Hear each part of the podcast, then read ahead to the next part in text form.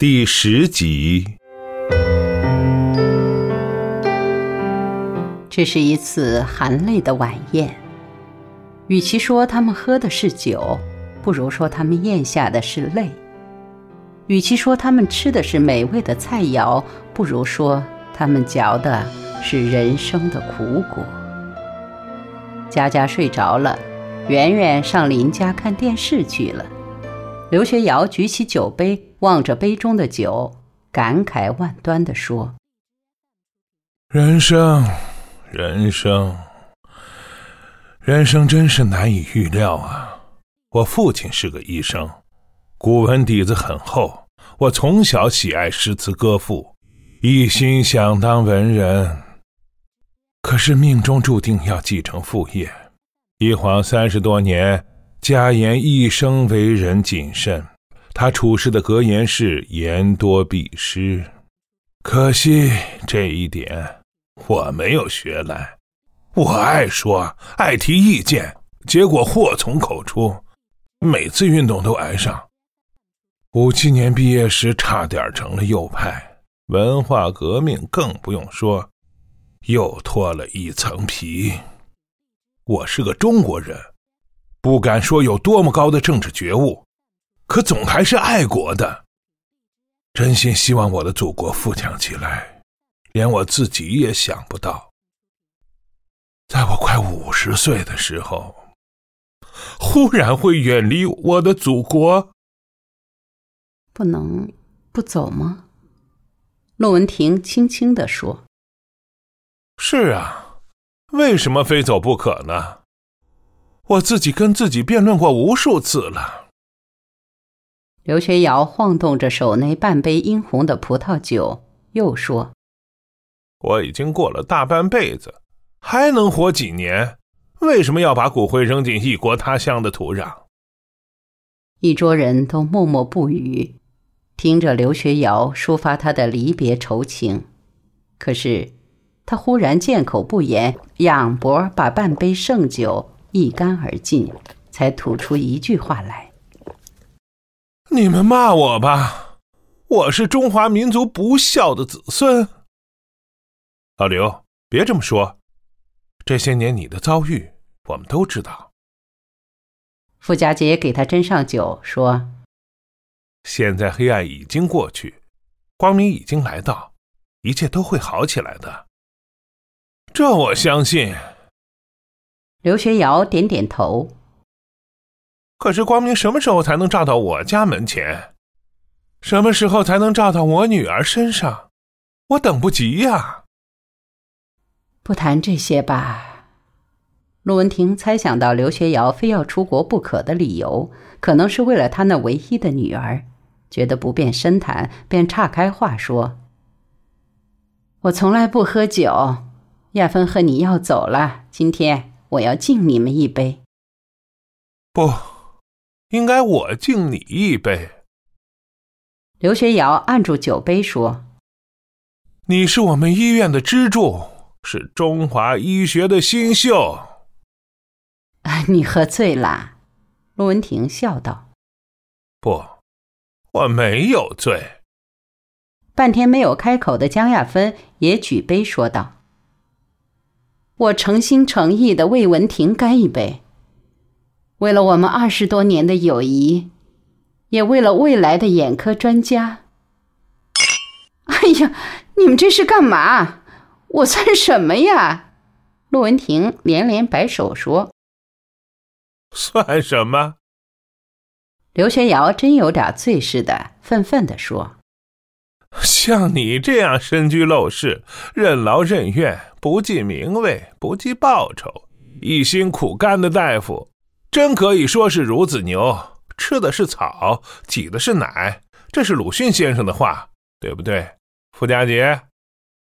傅家杰默默的独自喝着酒，点了点头。这样的人太多了，又不是我一个。陆文婷仍笑着说。正因为这样，我们的民族才是伟大的民族。刘学尧又喝了一杯。江亚芬望着熟睡在床上的佳佳，不无伤感的叹道：“就是嘛，宁肯耽误自己孩子的病，也不肯误了给别人治病。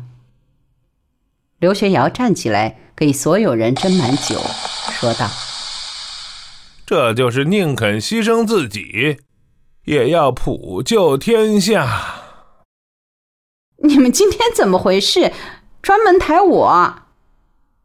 陆文婷笑着指指傅家杰：“你问他，我最自私了。我把丈夫打入厨房，我把孩子变成了拉子，全家都跟着我遭殃。”说实话，我是个不称职的妻子，也是个不称职的妈妈。你是一个称职的医生，刘学尧叫道。傅家杰又喝了一口酒，放下杯子说：“这一点啊，我对你们医院是有意见的。大夫也有家，也有孩子，大夫的孩子也会生病，为什么从来没人关心过？老傅啊！”刘学尧打断他的话，叫了起来：“如果我是赵院长，我首先给你发勋章，还要给圆圆、佳佳发勋章。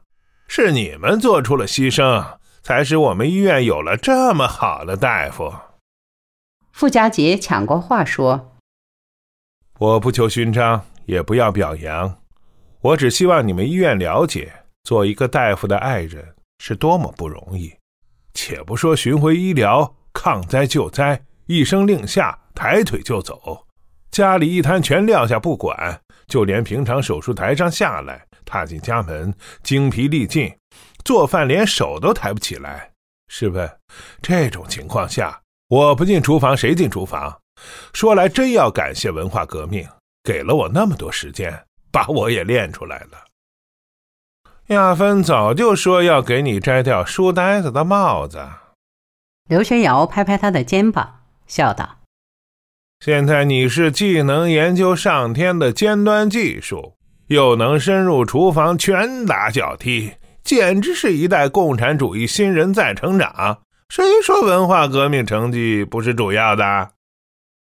傅家杰平日不沾酒，今天喝了一点脸就红了。他拉着刘学尧的袖口，笑道：“ 对嘛，文化革命就是改造人的大革命。那几年，我不就被改造成家庭妇男了吗？不信，你们问文婷，我什么不干，什么不会。”陆文婷听着这些含泪的笑谈，心里很苦，她不能制止他们。此时此刻，好像也只有这种过去的笑话，才能冲淡离愁。见傅家杰含笑看着自己，只好勉强笑道：“ 什么都会，就是不会纳鞋底儿，不然圆圆就不会老嚷着买球鞋啦。”这就是你的苛求了。”刘学尧一本正经地说：“傅家杰改造的再彻底，也不能像农村老太太那样。”纳着鞋底到处转呢，要不是粉碎了四人帮，说不定我还真拿着鞋底到研究所批判大会上纳去。你们想，那种情况继续下去，科学技术知识通通打倒，不就剩下纳鞋底了吗？然而，这样伤心的笑谈又能持续多久呢？他们谈到粉碎四人帮，谈到科学的春天的到来。谈到臭老九变成了穷老三，谈到中年干部的疾苦，空气又沉闷起来。老刘，你认识的人多，唉，可惜你要走了。傅家杰又打起精神，拍着刘学尧的肩膀说：“听说当保姆收入颇高，我真想托你们打听一下，谁家要雇男保姆？我走了不要紧。”刘学尧也拍着傅家杰的手说：“现在出了一张市场报，等代聘广告，你可以试一试。”哈，那太好了。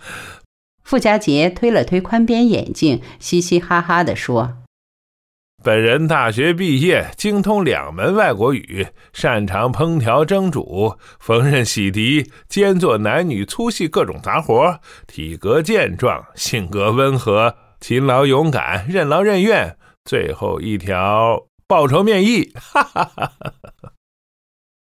蒋亚芬默默地坐在一旁，不举杯，不动筷，看他们笑，自己也想笑，可是笑不出来。